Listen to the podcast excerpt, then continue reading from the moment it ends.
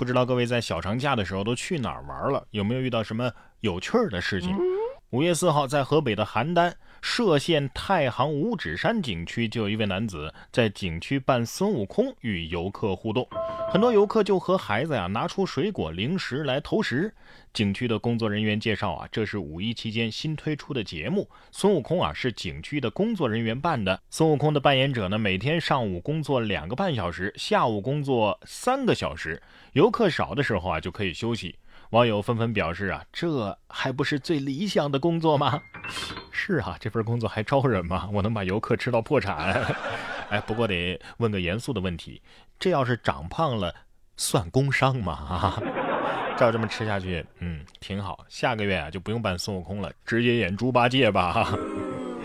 感觉这是每次寒暑假去奶奶家都会上演的剧情，是吧？哎，关键是喂他的人多了，他会不会挑食啊？啊？拿走拿走，俺老孙能吃这破玩意儿。景区工作人员扮的孙悟空挺可爱，但是外婆扮的奥特曼就不一定有这个效果了。五月五号在山西大同，外婆呀因为好久没见外孙了，特地穿了奥特曼的衣服，想给他惊喜。没想到宝宝见了真人版的奥特曼，竟然吓得哇哇大哭起来。孩子妈妈说呀，自从儿子看了外婆扮演的奥特曼。再也不相信光了，晚上睡觉也不找奥特曼了，还把所有的奥特曼玩具都给扔掉了。外孙心想：我当时害怕极了，我再也不相信光了。外婆心想：虽然，但是这这不是我的本意呀。这是外婆实力演绎了卖家秀和买家秀的区别。嗯，不过倒挺好，省了规劝孩子少看动画片以及买奥特曼玩具的钱了。别说孩子了，没有玩具，这动物也不开心啊。近日，一段白虎够不着树枝的可爱现场，萌翻了社交媒体上无数网友。据了解，视频当中啊，两只大猫是来自日本伊豆动物园的一对白化的孟加拉虎幼崽。可以看到啊，落水的树枝近在咫尺，但是白虎千方百计奋力伸出肉脚啊，死活也都够不到。多次尝试露出气急败坏的表情，网友们直呼萌翻了。这是一顿操。作真猛如虎啊啊！可惜一看玩具，不仅没够着啊，反而飘出去两米五，代入感很强啊，已经替他们下水扒拉了。说完虎，再来看看豹啊。五月六号，杭州转塘山林发现一只疑似豹子的猫科动物。杭州西湖公安表示啊，确有此事啊，有群众拍到了好几张照片，但是照片呢都比较模糊。记者从公安部了解到啊，西湖森林公安已经在转塘龙门坎附近寻找了一上午，但是目前呢还没有发现豹子的踪迹。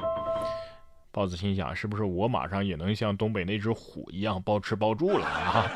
拍照片的群众还说：“哎，那豹子胆子还挺大。”我觉得是你胆子更大吧？遇见豹子不仅不逃命，你还敢拍照。杭州发现的，那就叫他天目山一号吧啊，跟长白山一号做个远房兄弟。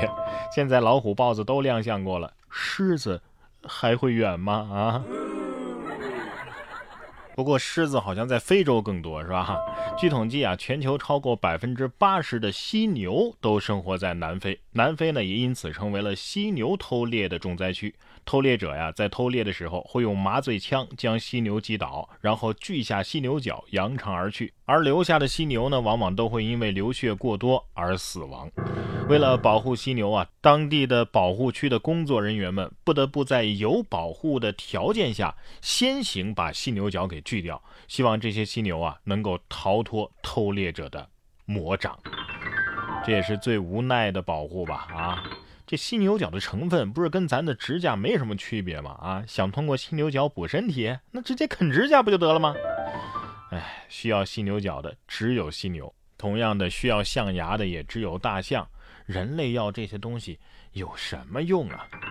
唯一的作用呢，当然就是卖钱了啊！你永远想象不到有些动物能卖出多少钱。近日，在日本的石川县，CNN 报道啊，日本石川县能登町获得了共计。八亿日元，也就是四千七百四十万人民币的防疫补助款，这些钱呢，本应该花在防疫相关事务上，结果呀，却用了两千七百万日元，也就是合一百六十万人民币，建造了一座长十三米、高四米的什么呢？巨型乌贼地标。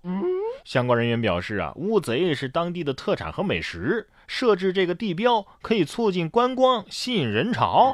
但是此举引起了民众的不满，认为啊，这种用国家财产经费用于打造乌贼地标的行为，完全是一种浪费。这这史上最贵的乌贼不过如此了吧？啊！毕竟是从防疫经费里拨出来建的呀，不过一百六十万就建了个这么个效果啊！欺负我对钱的力量一无所知，是不是？同样是水里的东西啊。说完乌贼，咱们再来说说王八。四月二十二号凌晨，杭州有名女子报警称客厅有奇怪的声音啊，像有人在走来走去。于是她叫了母亲几声也没回应，怀疑是不是有陌生人闯了进来劫持了她妈妈。民警不敢怠慢啊，火速赶往现场。真相呢，却让人意外。原来啊，是他们家的甲鱼。爬了出来。民警进入房间之后啊，发现这爬行的声音啊，的确在半夜两点半显得非常的清晰。而他的妈妈呢，正在熟睡，所以没有听见女儿的呼喊。再这么仔细一找一看呢，嘿，一只甲鱼正趴在客厅里。报警女子的母亲也赶紧把它抓起来，放进了。盆儿里，哎呀，王八得说了，我就是千年的老王八，也没那么大能耐呀，还劫持你母亲。这位姑娘的脑补能力可以说是专业十级了，光听声音就脑补出了一部警匪大片啊。不过有这样的警惕倒还是好的，只是姑娘和她妈呀，可能被吓得够呛啊，不得不连夜把王八给下锅炖了。说完警匪片咱们再来看看武侠片去年的四月份啊，郑景泰和妻子骑马从伊犁出发，开启了他们的骑马旅途。郑景泰啊是在泉州的一名律师啊，但是他一直有一个侠客梦，于是和妻子开始纵马游四方。一年下来啊，他们看过很多的风景。今年五一期间抵达到了十堰，而这次旅途呢，他们已经花费了三十多万元。他们计划呀年末返回泉州，结束整个旅程。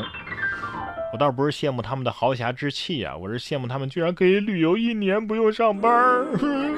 为什么侠客们整天不用工作，行走江湖，却从来不缺钱呢？马心想：都二零二一年了，还让我如此奔波，我不想走了，我想坐车回家，行不行啊？